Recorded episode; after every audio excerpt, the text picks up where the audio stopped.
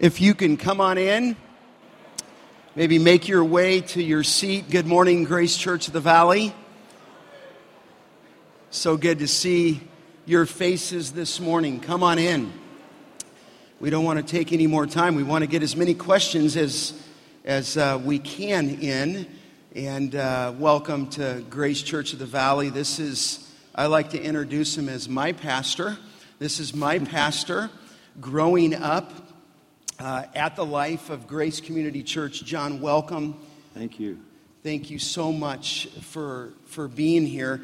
You know, we were, a few of us were at dinner uh, last night, and uh, I just, I, I wanted to say thank you, John, because you had told us last night that just last week he preached his 50th Easter sermon at Grace Community Church. Is that phenomenal?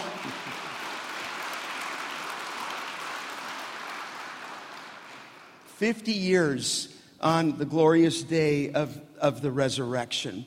Let, let me tell you what we're going to do this morning. We've developed some questions. Some of those questions have come from you, some of those questions have come from our leadership. So this really isn't an open mic. Um, it's really more some questions that we have uh, for Dr. MacArthur. And we're really going to try to pin our interest here on the priority of the local church and uh, what he would share with us in terms of the local church. And, John, I, I kind of would like to even start, maybe just before I ask you an initial question, to go back um, even into your calling to ministry. Uh, a number of years back, and maybe just the significance of that car accident, and what was the Lord teaching you, and how did He call you into pastoral ministry? Uh, first of all, let me say how grateful I am to be here and how uh, thrilled I am to be in this beautiful new facility. I'm so thankful for you guys. We we've sort of been a distant partner uh, for the last dozen years, and to see this all come to fruition is just incredible. So, and Scott and I have been friends for, for a long time, and I'm so grateful he's here as well. Yeah, I um, my my grandfather was a pastor, um, and I, although he died when I was uh, nine or ten years old, um, uh, he, was a, he was a lovable person. I have nothing but fond, loving memories of him. Uh, my father was a pastor. Um, and what I would say about my, my dad was he was exactly the same at home as he was in the pulpit. What he preached is how he lived. And so I, I grew up with these two models of faithful ministry. And I don't know that I ever had a, um, a, a sort of voice from heaven kind of experience about going into the ministry. But it always just seemed the most wonderful thing that someone could do to me. It just seemed like th- th- there couldn't be anything better. My parents didn't put any pressure on me with regard to that. But um, I, I still um, would say that my heart was selfish as a young person. Um, I, I, sort of thought, and I may end up in ministry because it's, it's, it's a wonderful thing to do with your life. But um, I certainly had some plans of my own along the way. But after my freshman year, um, at college, I had a car accident. I got thrown out of a car going 75 miles an hour, and I slid down the highway about 125 yards on my back. Um, survived, obviously. But I ended up three months in bed trying to recover from that. And um, I think that was a, a crystallizing in my mind that I was not in charge of my life. Um, I had never rebelled against the Lord. I had never been uh, an unbeliever. I just grew up always believing the gospel and loving what I saw um, being lived out in, in my parents. But that, that was a crisis event that um, just flattened me out. And during those months, I, I just came to the place where I said, Look, Lord, obviously you're in charge of my life. Um, I, I want to do whatever you want me to do. And there was never a look back from, from that experience on. Um, but I, I think that was pretty severe way for the Lord to get my attention um, and, and make me focus on what I, would be doing the rest of my life. And um, so I went back to school with an even stronger commitment to, to prepare to preach. And by the time I finished college, I had focused on, stu- uh, I, I did a Greek minor, 24 units of Greek, because I knew I was going to preach the New Testament. And so I was pretty focused after that first freshman year. And, and through that accident, I think the Lord really got a hold of my heart. And I knew I couldn't fight that. So um, the course was, was fixed when here, here we are today, and, and we do want to say thank you to John. I think many of our church family knows this that uh, John was instrumental in the early years here, 12 years ago, to send the staff uh, down here every Sunday. And so, really, such an instrumental part in the formation of our church. But when you look back, you're in your 50th year at Grace Community Church. I thought rather than ask you about just all 50 years, can you tell us about the first five years that you were at, the, at that church. I was there as a little boy. It was actually, he began in 1969, so I'm asking him about 1969 to 1974. And I remember just kind of running around the church that year in between the sea of people. And it was really kind of a unique time because I think we said in those years that it, God just providentially, through the power of the word, blessed that. That one year it went from 500 to 1,000, right? Then the next year from 1,000 to 2,000. Then the next year doubled again from 2 to 4. But just give our, our church family a little bit of idea what happened there, what was taking place in those opening five years. uh, first of all, um, I, I, was, I, I was sort of given the opportunity at Grace Church, um, even though I was very young and had not pastored a church. Uh, Grace Church was a, was a strong, you know, flourishing church. They had had two very mature, older pastors, but they had a strong youth ministry, but they were older men. Uh, both of them died. And uh, the church had two widow pastors' wives on its hands. So I think the criteria for the next pastor was that he was not going to die. And the only qualification I had was I was in my I was in my 20s. Could you get a young one? So, uh, I, in all honesty, um, I, I, do think that was a real factor. I had spoken um, at some camps with kids from Grace Community Church and um, some of the kids went back and said, "Can we get a young pastor? What about this guy?" And as, it, as the Lord worked it out, that was that was what drew me in. Um, there was a tremendous amount of life and uh, fellowship and energy, and a lot of young people in the church at the time. So there was the kind of dynamic that would lead to growth. The church was not that old. I think when I came, it was maybe 13 years old, something something like your church now. And uh, so it was, it, it, didn't have a lot of tradition that had sort of bogged it down. Um, and I just, um, I, I, think there were a lot of things happening that were outside of me. Um, you'll remember back in the 70s, there was the Jesus movement. Uh, there was Explo 72 in Dallas, Texas, which was a, you know, almost 75,000 college students. Uh, there was an explosion of Campus Crusade. Uh, there were new Bible translations. There were Christian publishers. There was Maranatha music. There was all kinds of things happening in evangelical Christianity, driving people back to the Bible, back to a fresh approach to church and to worship. And so I think we kind of caught that wave. There was a tremendous new interest in, in the Scripture, and I began I began to teach verse by verse through books of the Bible. Um, and I knew the most attractive, the most attractive possible message is Jesus Christ. There is incomparable, obviously. Uh, there is no one who's attra- as attractive as the Lord Jesus Christ. So I just said, let's just go into the Gospel of John. Uh, I didn't want to fix the church, change the theology. I just wanted to give them Christ Sunday after Sunday after Sunday after Sunday, month after month after month until they saw his glory.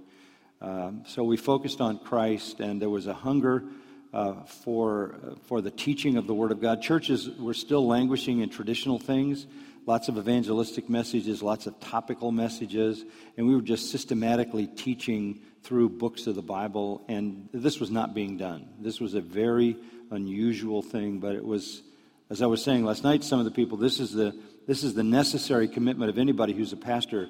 God has given us His revelation, and He expects us to, to present it to His people the way He revealed it to us. Um, feed the flock of God, and you feed them the meal that heaven has prepared. So it, you give it out the way it, God designed it and revealed it. So, sequential exposition through the books is the way God revealed himself, and that's how we need to lead the church. So, I started doing that. Um, people had, had never heard that, but once they began to get an appetite for the teaching of the Word of God, they began to hunger for it. And uh, people began, began to tell other people, and they tell other people, and they just started pouring into the church. And again, remember, um, the, the church was largely traditional and there were not a lot of options. The charismatic movement hadn't burst onto the scene yet, so it wasn't sucking off a lot of people.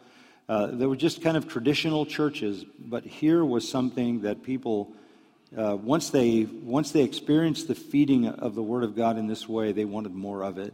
And as I was saying to you this morning, we began to get leaders from other churches coming to our church uh, because they were frustrated by the lack of what was by the, by the lack of that kind of teaching in their own churches. So those early years were, were really years of trying to figure out how to handle this influx of people.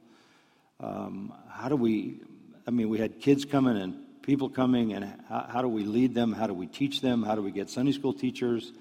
Uh, we, we were grabbing warm bodies off the patio and throwing them in a room with kids. And um, I remember, I remember one Sunday when a guy came up to me and said, "By the way, uh, Who's the drunk usher?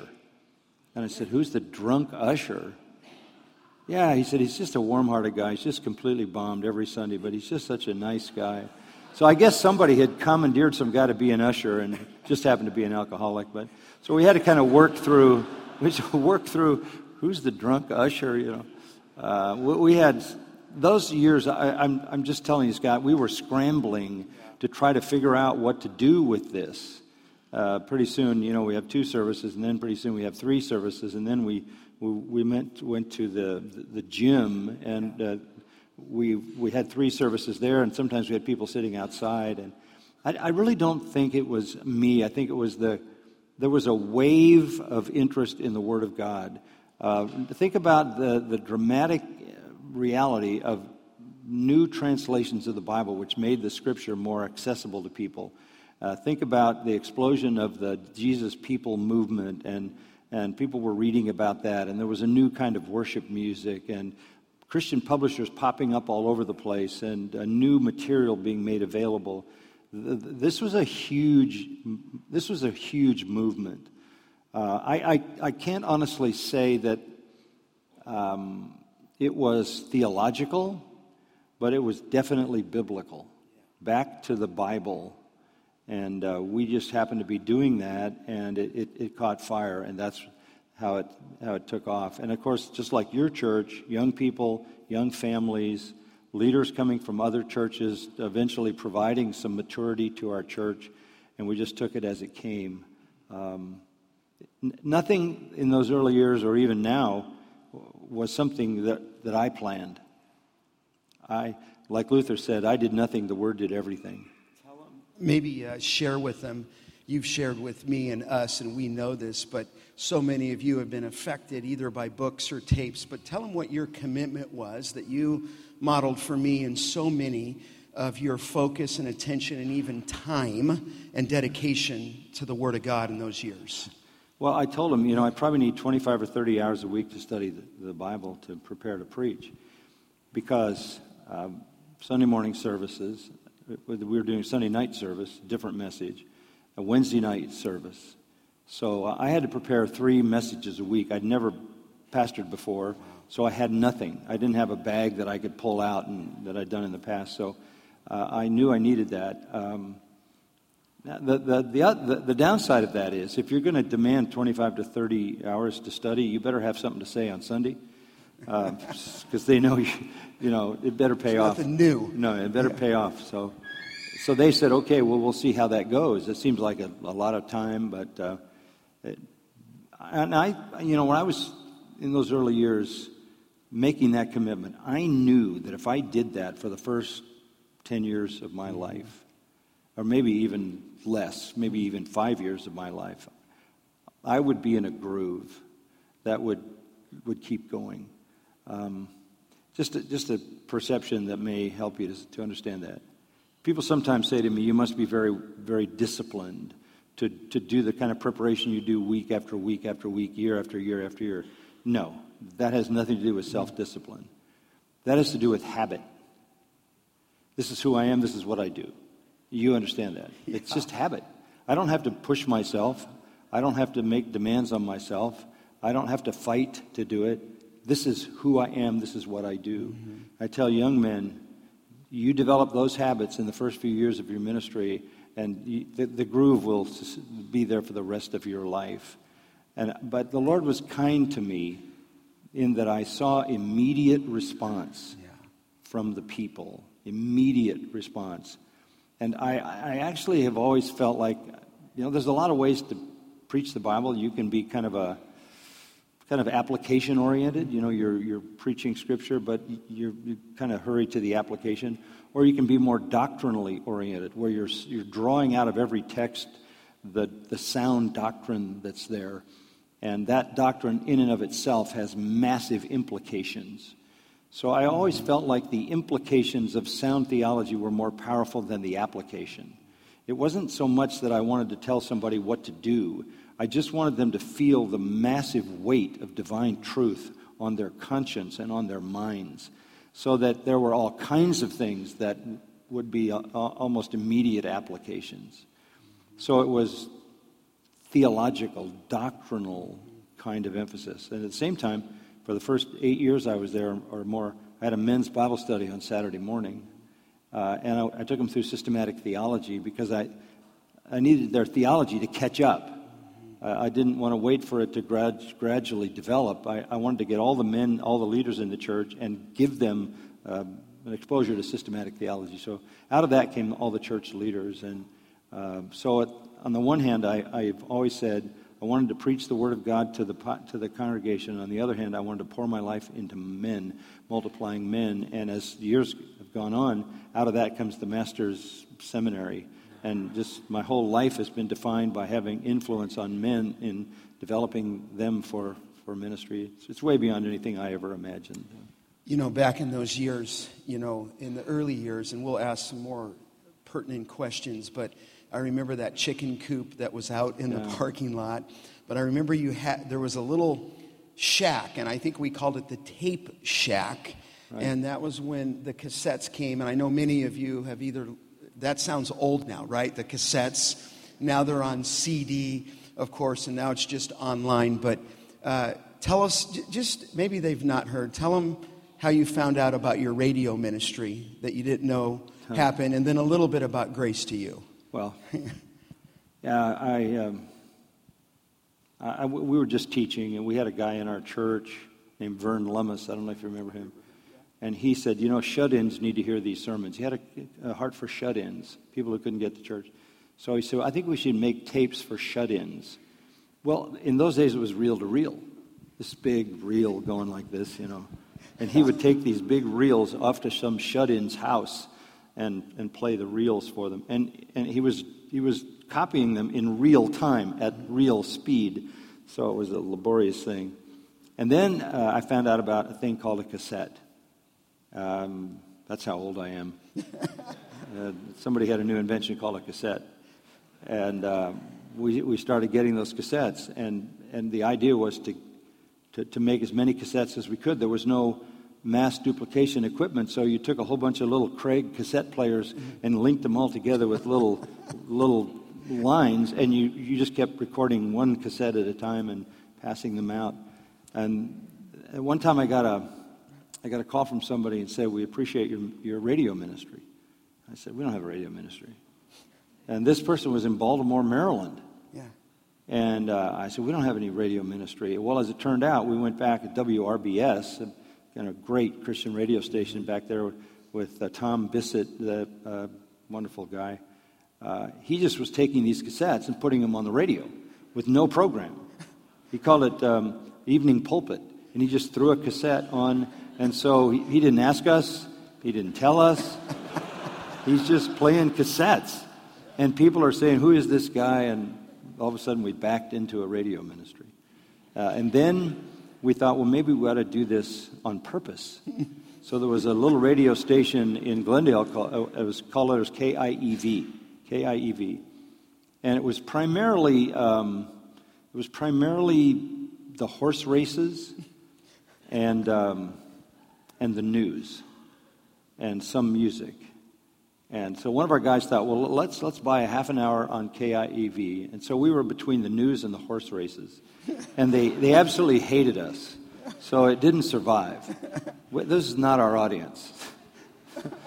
So our first run into the radio there didn't go very far. And then um, a little Christian radio station popped up in Oxnard. And um, we said, let's try that. And this is all done by, not by me, but, but the guys in the church who had a passion for this. And, and we started in Oxnard, and from there, um, 40 years later. And, you know, what, what is there now? How many downloads a month on Grace to You is it? it's uh, hard for me to believe this, but there are about 2 million sermon downloads a month. A month from a month. obviously all over the globe. Yeah. And uh, that's amazing. This is a this is, look, I tell young pastors all the time the good news is your messages will be heard all over the world. The bad news is your messages will be heard all over the world. so you can have to decide whether that's good or bad news. Um, yeah, it's a staggering time to be alive. It is absolutely a staggering time to be alive. And uh, all the more reason, you know, I look back on this, Scott, and this is, this is so amazing how the Lord led there, there are lots of ways to preach, and legitimately so. Um, but for some reason, I don't know other than the Lord just kind of overruling any other option, I decided that I would preach in such a way that the sermon would never be tied to current events or it would never be tied to my culture. Because I didn't. Wait, which is just interesting. I would say that's the opposite now how many yeah. people would yeah. look at it, right? Right, right, exactly. And I don't know why um, I, I, decided I'm just going to explain the Bible. I'm just going to explain the Bible, and if I need to illustrate it, I would rather use a biblical illustration than a, than a secular illustration because a biblical illustration not only uh, not, not only can elucidate the point, but it has authority because it's divine. It has power. So I decided that I would use biblical illustrations rather than cultural illustrations, that I would approach a text from its own context, not the cultural context. And I don't know why. I didn't know people doing this particularly. It, it just was something the Lord put in my heart. And the, so what we have is 50 years of preaching that goes across the globe into every conceivable and inconceivable culture, and the, and the Word of God is not bound. It's not tied to me. It's not, it has nothing to do with my personal experience. I don't preach about myself. I don't talk in the first person. I don't really know why I was so compelled that everything had to be biblical. Everything had to be biblical. But the result now is you have, for example, this amazes me. There are four people who go 24 7 around the clock translating every sermon from the pulpit of Grace Church into Vietnamese. Mm. And there are hundreds and hundreds and hundreds of sermons in Vietnamese. And they developed a little box. Yeah, how chip. are they listening to that? What they, is that? There's a little box, and they have a chip that holds 35 hours of the Vietnamese translation of the pulpit of Grace, our Grace Church.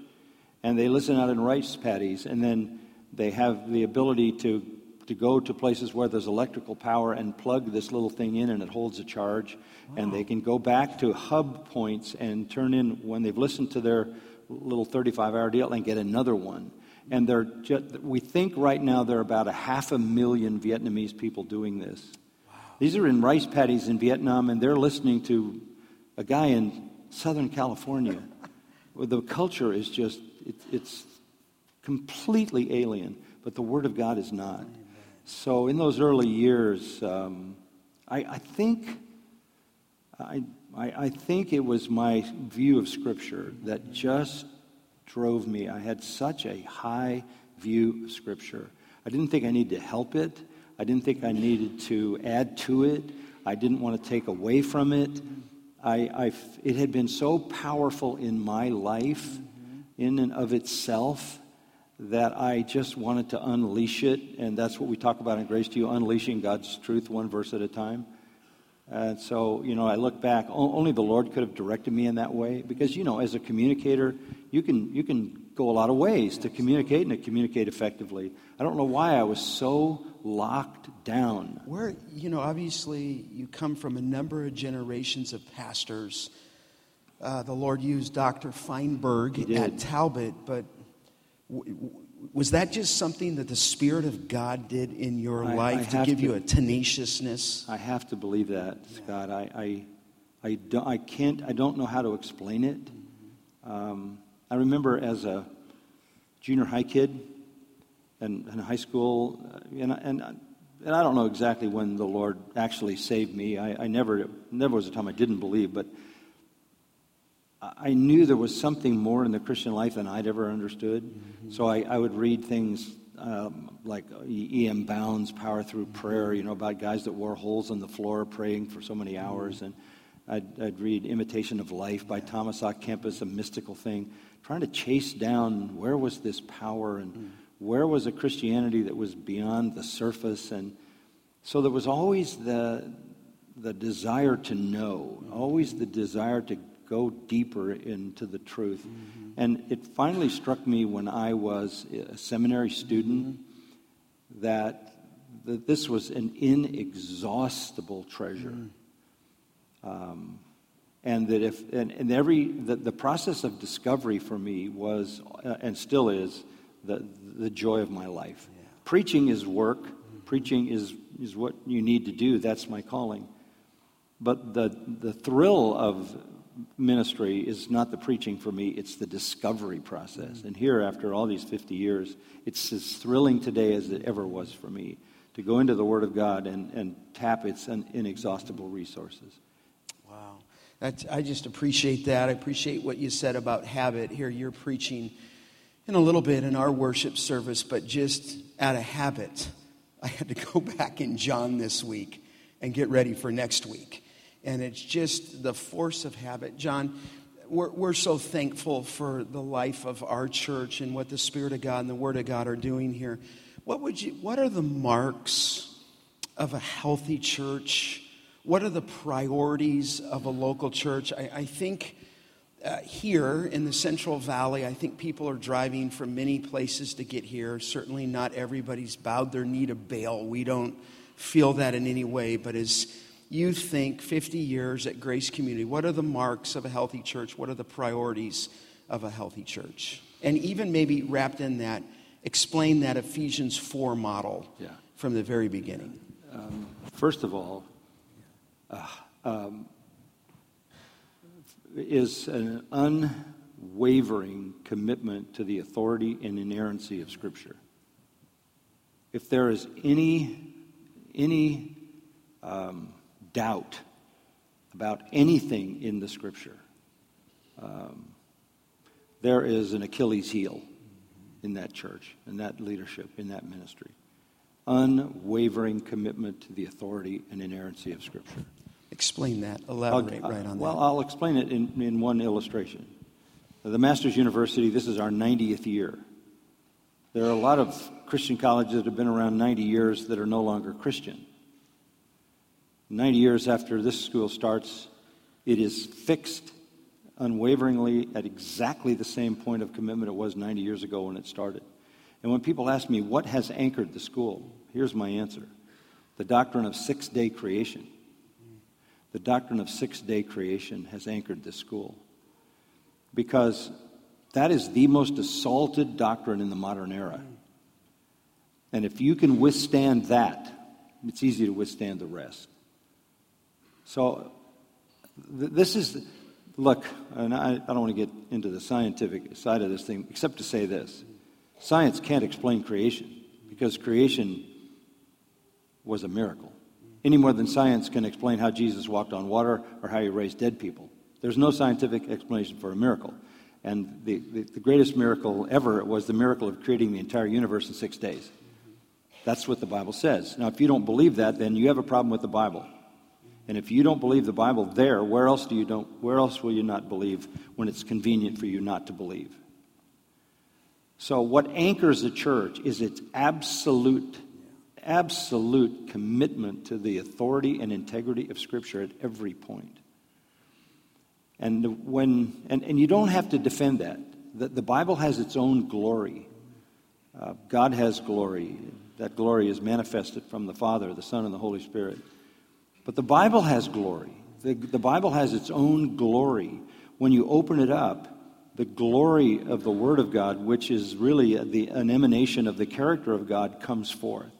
Um, I don't defend the Bible, I let the Bible manifest its glory.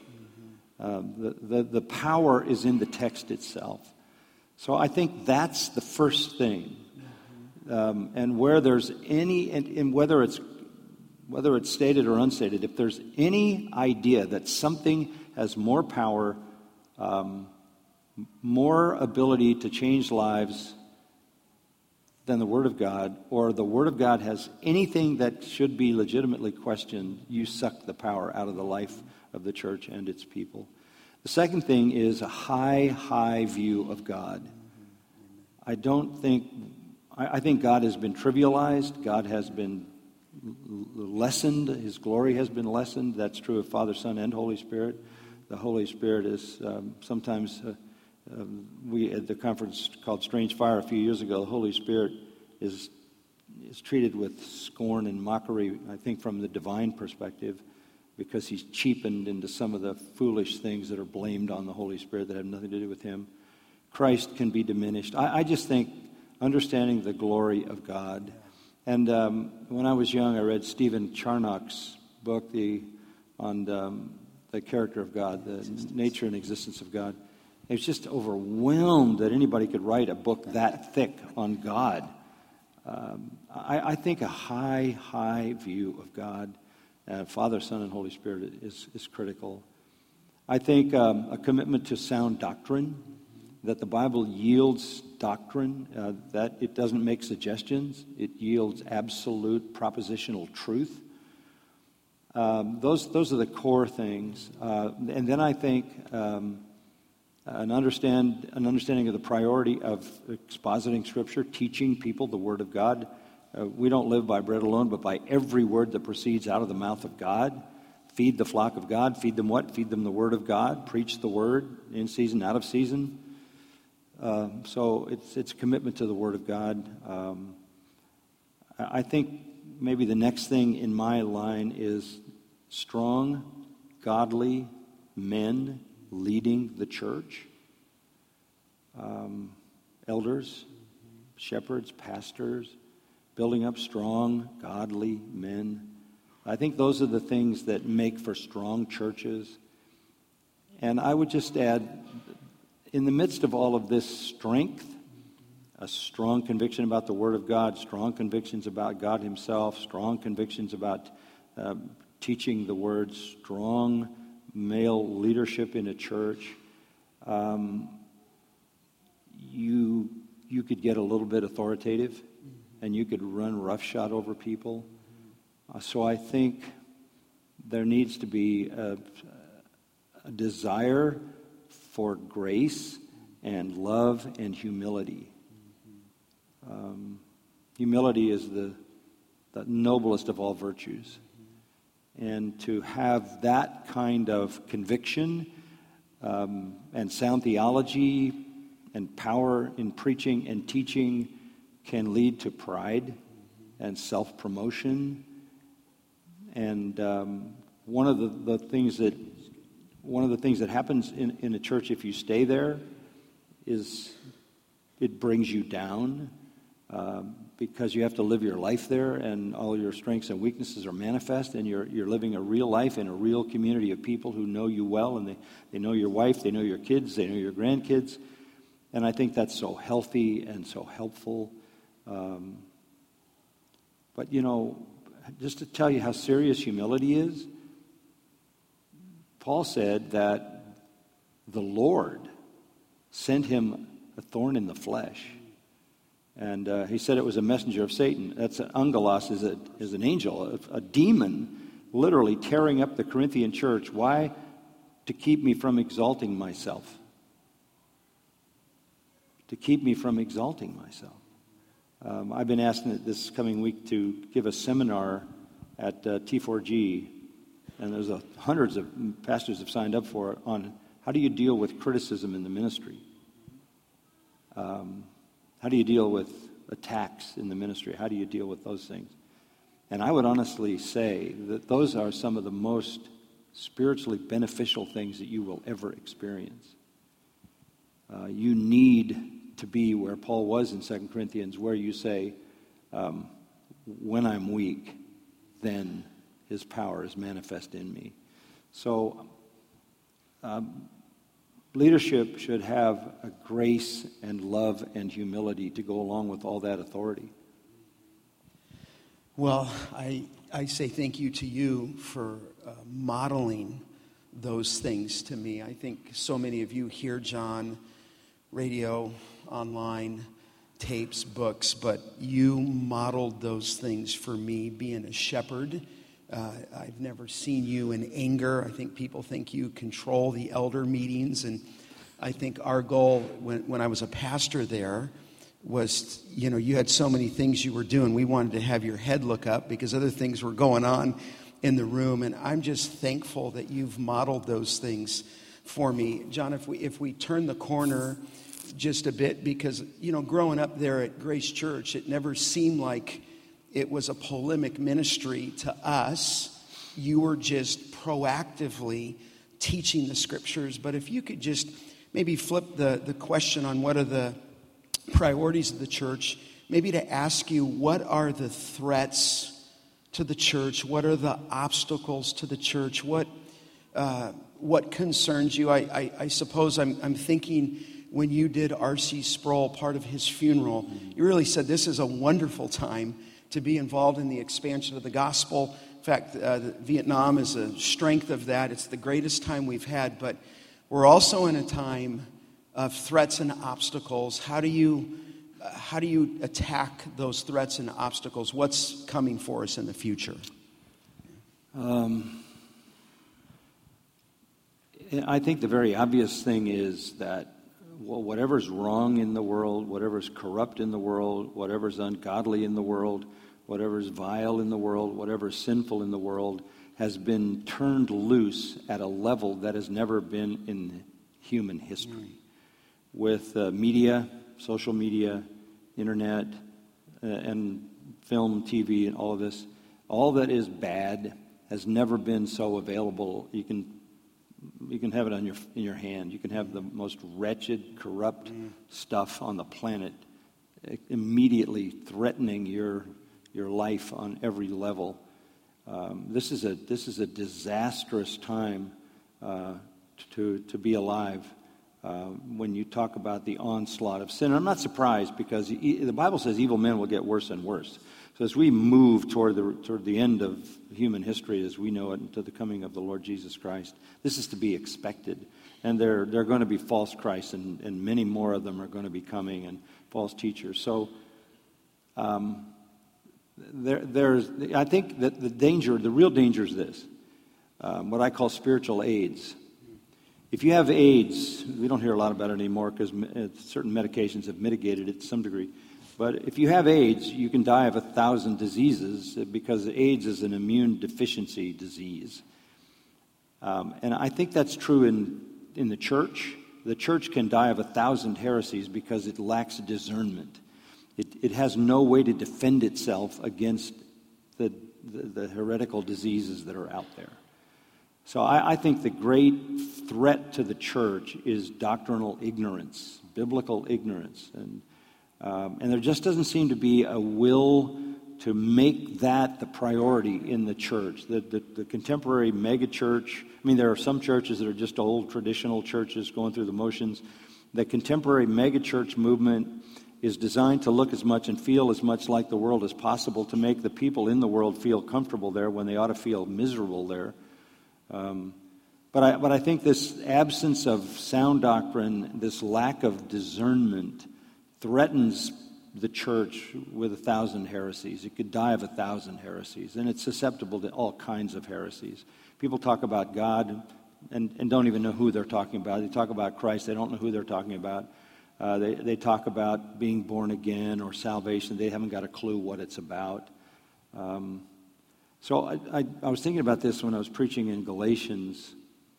Um, Paul says, if, if any of you are circumcised, in other words, the Judaizers are saying you need to be circumcised because you need to follow Moses.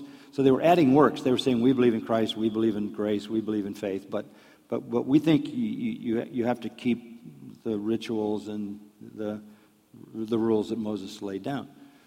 Paul says, if you add anything to faith, you, he says, are severed from Christ.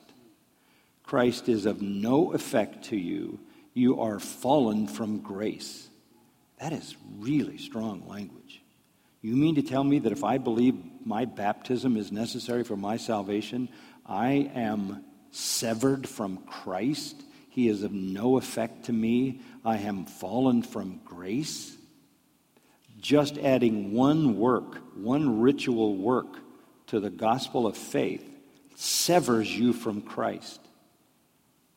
I think most Christian people, if somebody came along and said, Well, you know, I happen to believe that you need to be baptized to be a believer, but I believe in Christ, they wouldn't argue with that. Paul says, if you believe that, you're severed from Christ. He is no benefit to you. He even goes so far as to say you are fully under the law. If you live by one aspect of it, you're bound to all of it, and it will damn you because you can't keep it. I just think that kind of precision, that kind of clarity is just completely missing in the church. And I, look, I think you, you, you know me well enough, Scott. I don't like to pick a fight. I'm not trying to do that. I, um, but, but it's this clarity of Scripture that when you, when you communicate this, the people at our church don't think I'm controversial. You said I that. You no, yeah. because we're just taking it in the Word of God as it comes. But when it gets out there somewhere else, and you know, I, I like people are attacking me all the time, and that's fine as long as they're attacking what I've said that is an accurate representation of Scripture. So I, I just think the church is in dire danger uh, because there are so many false teachers. They are absolutely everywhere out there, and the media proliferates them. Um, and, it, and the style that the church has created to accommodate the world uh, has literally drawn the world in. And so instead of the church being separated, the church is joined to the world. And um, that's, that's a death knell. Um, so I, am deeply concerned uh, about that. I don't know what the next heresies are going to be, but they could virtually be anything. Uh, there's no limit to what can go wrong. Hey, let me, let me ask you a question. I was just thinking this. You're preaching through the book of Galatians. I checked this week. Uh, you had done the book of Galatians back in 1973. Right. So you're returning to it. What's been fresh for you to go back through the book of Galatians? What has struck you with that? And maybe tie that in because Galatians is all about the gospel of grace, the purity of the gospel, but you wrote the gospel according to Jesus. Comment on that. I mean, there needs to be verifying marks in the life of a believer, and yet it's all grace. Uh, where are you in Galatians 4? Did you there? T- talk to me about that balance in there. Yeah. Well, first of all, I don't remember anything I said in 1973. so, uh, so it was like a brand. It was like, okay, here we go. This is like a first time through. Yeah. Uh, I mean, I remember basically how to interpret the book, but yes. so it's been a fresh and incredibly, oh, incredibly wonderful yeah. experience for me.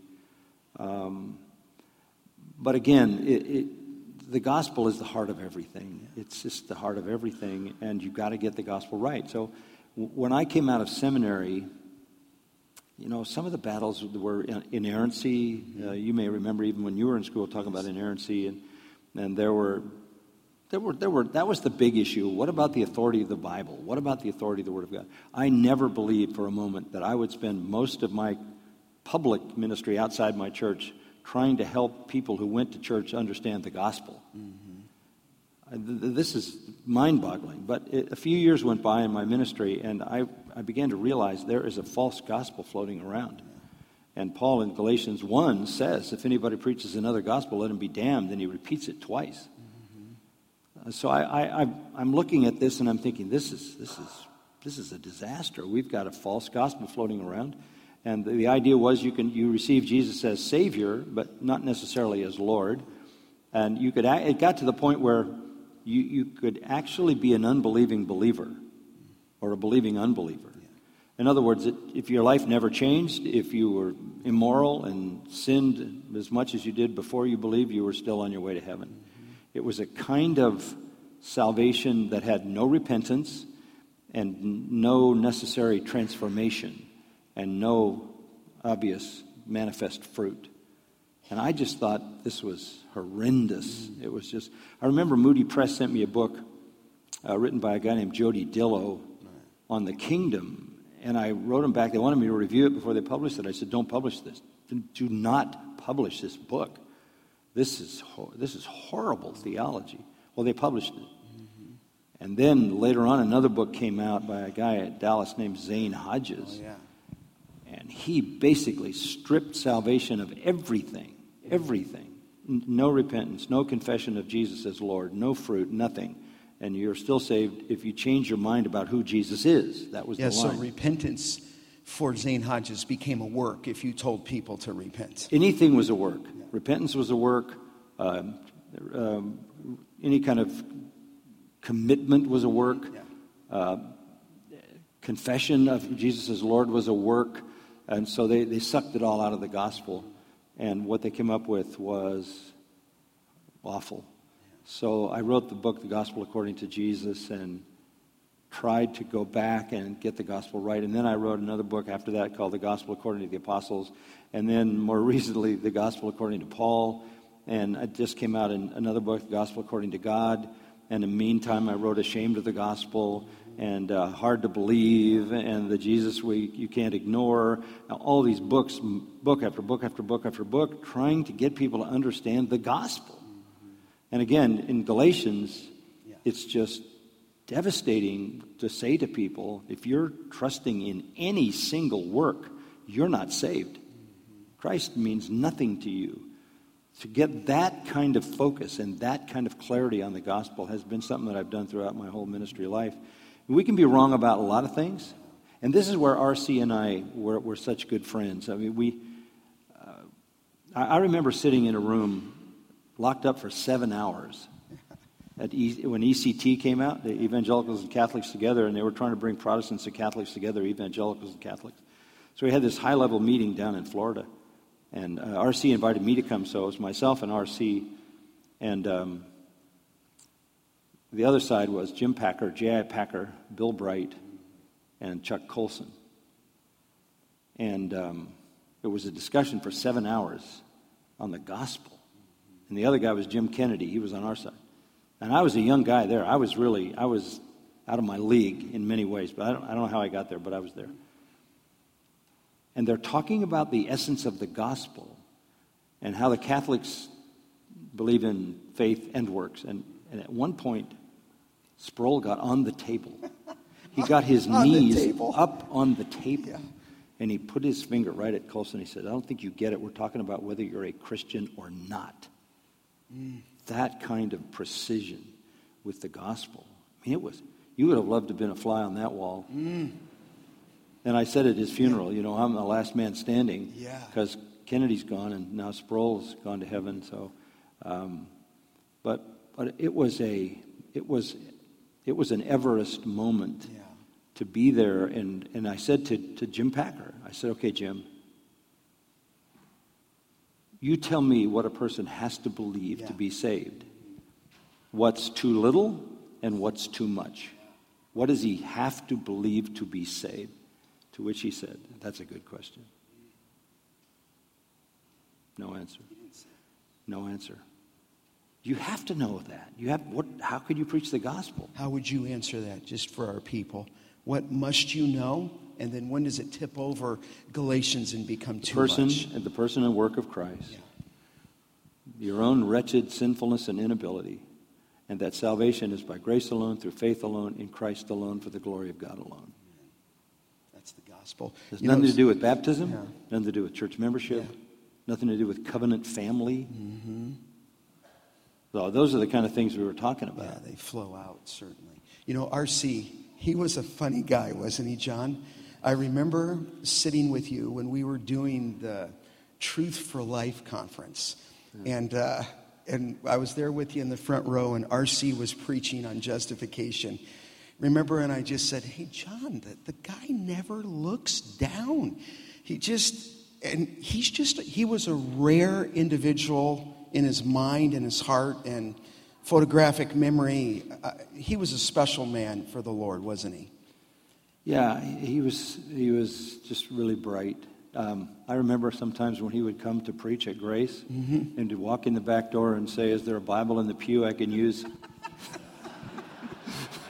That- I'm laughing because I could see him doing that. And he'd just take the Bible and, and just launch. Oh, But I have to say this the, Yeah. when we do the Ligonier conferences through the years, yeah, the guys that do the deaf signing yeah, said that for every one word he spoke, I did four. yes. So he didn't have to say as much as me because I was talking faster. Yeah, So he needed less notes. yes, that's right. He was funny. I remember when we went up to do that Q and A, I just leaned over to him, and I said, "Just if there's any eschatology questions, let us answer them." Um, but a sports trivia man, he knew everything about the Pittsburgh. But what a, what a dear friend he is, and thank you for your stance. Here's a question that Well, I I'm just going to say now in heaven, he, he's got it all straight. He's got it all straight right now. He could join your church now. He could come here. He would be here. Here's a question I got from one of our people submitted this, and I think it's fair. Um, they said, I have many friends and family that attend churches that have shallow biblical teaching. It burdens me and I find it difficult. Our family somewhat feels like an outcast. Outcast, what encouragement do you have for us to be humble and loving and not proud and judgmental? Yeah. Look, I'm so glad that question came up, Scott. Um, you are responsible to make it your ambition to be pleasing to the Lord, right? Amen. That's your calling. Whatever you do, whether you eat or drink, do all to what? To the glory of God. That's your calling.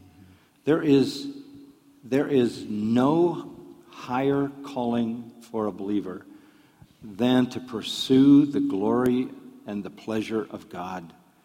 Therefore, you need to be in the place where that is maximized. There should be nothing that holds you in another place. Nothing. Not relationships, family, um, experience, comfort. Down the street, you know, it's close. Those should never compel you. Never. You ought to go as far as you need to go to get the very, very best of what the Lord has to offer in His Word and be a part of people who love His Word as well. Um, you, you don't need to defend yourself in doing that. You don't need to feel like you've been somehow uh, disloyal to another church. Um, just a, a, a kind of a low life illustration, but if there's a terrible restaurant in town, you don't go there. You go where the food is good. You, you, if you're loyal to, to a place that doesn't feed you what you need, you don't go there. I mean, if you're loyal, you're stupid. You would acknowledge it. Spiritually, it's far more critical that you be fed the Word of God. Your whole life is at stake. Your kids are at stake. This is generational stuff. You get that? This is generational.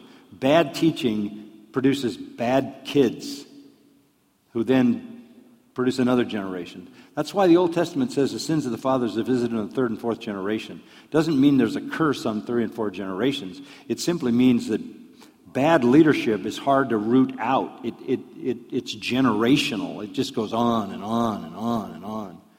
So you need to be in a place where you're pursuing the highest and the very best available to you, and you're making that possible for the people you love and care for. Um, and that's, that's the reason this, the Lord has brought this church here to, to provide that for you. And you need to gather up all your friends. Don't be hesitant to invite people. Um, I was saying to Scott earlier that this church is going to grow. I bet if, if I were to come back here in a year or two years, you'll probably be having two services because you're being fed you're involved in this loving relationship in a church and you're going to start talking about it to people.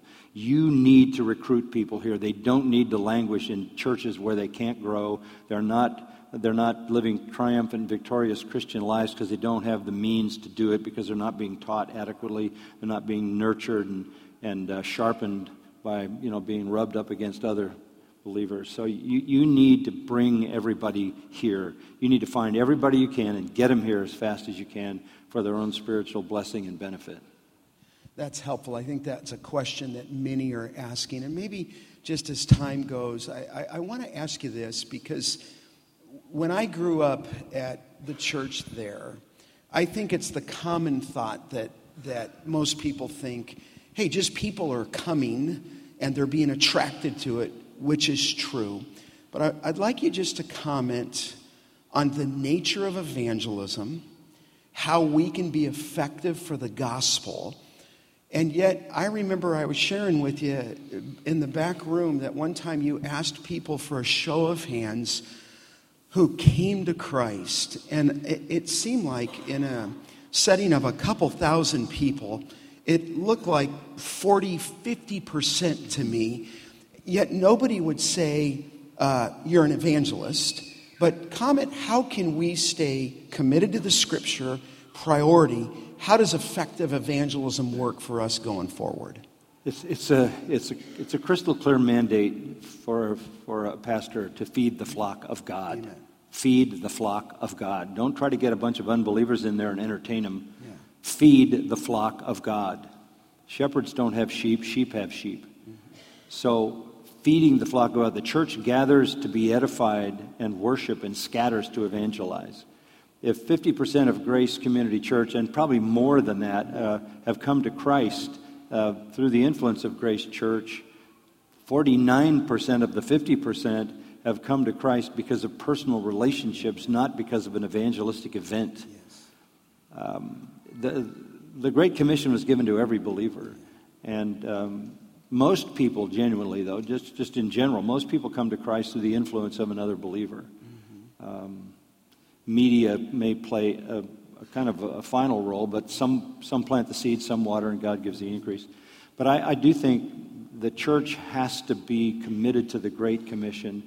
And I think it's not a duty when your life is full of joy and blessing and fruitfulness you're just living out your Christianity and you have opportunity to, to talk to other people. Every Sunday night at Grace Church is baptism Sunday night.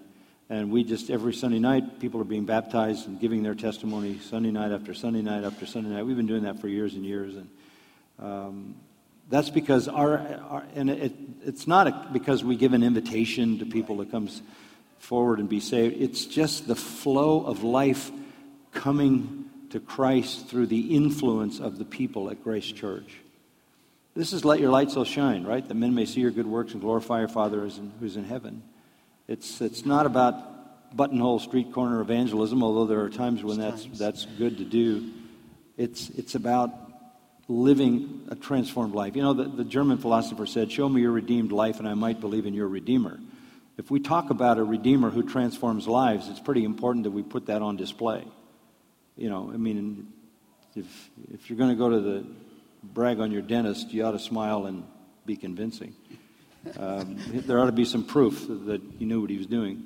And I think in Christianity, sometimes we, we want to jump to the message at a media level without the life that is convincing of the transformation. So the task of the whole church is to gather to worship and be edified and scatter to evangelize. And you evangelize by the way you live. And here's how it works the believability of the gospel, the believability of the gospel is related to the believability of the transformation of the lives of the people in the church. they'll believe you're preaching a transforming gospel when the community sees your transformed life. That's helpful, and I know they've probably heard me say this, but I got that from you. You said it in those early years that if you can't take care of the depth, Yeah. God's going to take care of the breadth. And I just always thought that was helpful for a focus on the commitment to His Word, high view of God, proper view of Him and Christ and the Holy Spirit. Listen, our time is up. We're going to take a, a little break here, and uh, we're going to come back, and you're preaching on Matthew 18, 16. Matthew 16 on I Will Build My Church. It's going to be a great day. Can I pray? And then you're welcome just to take a little break, and then we'll come back, start right at 10:30. Father, thank you for this wonderful time. Thank you, Father, for the Word of God. Thank you for the power of the Holy Spirit. Thank you that you're active, you're at work. Thank you for John. Thank you for his modeling to all of us, to so many here in his 50th year at Grace Community Church. We're so grateful for him. Thank you, Father, for his influence in the life of our church here. And uh, Father, we pray that your glory is seen. We pray that the person of Christ is exalted. Father, we give thanks for this day. Thanks for our friend. Thank you for my pastor. Father, we're grateful for your blessings to us. May we stay faithful to this generation and to the next. We ask this in Christ's name. Amen.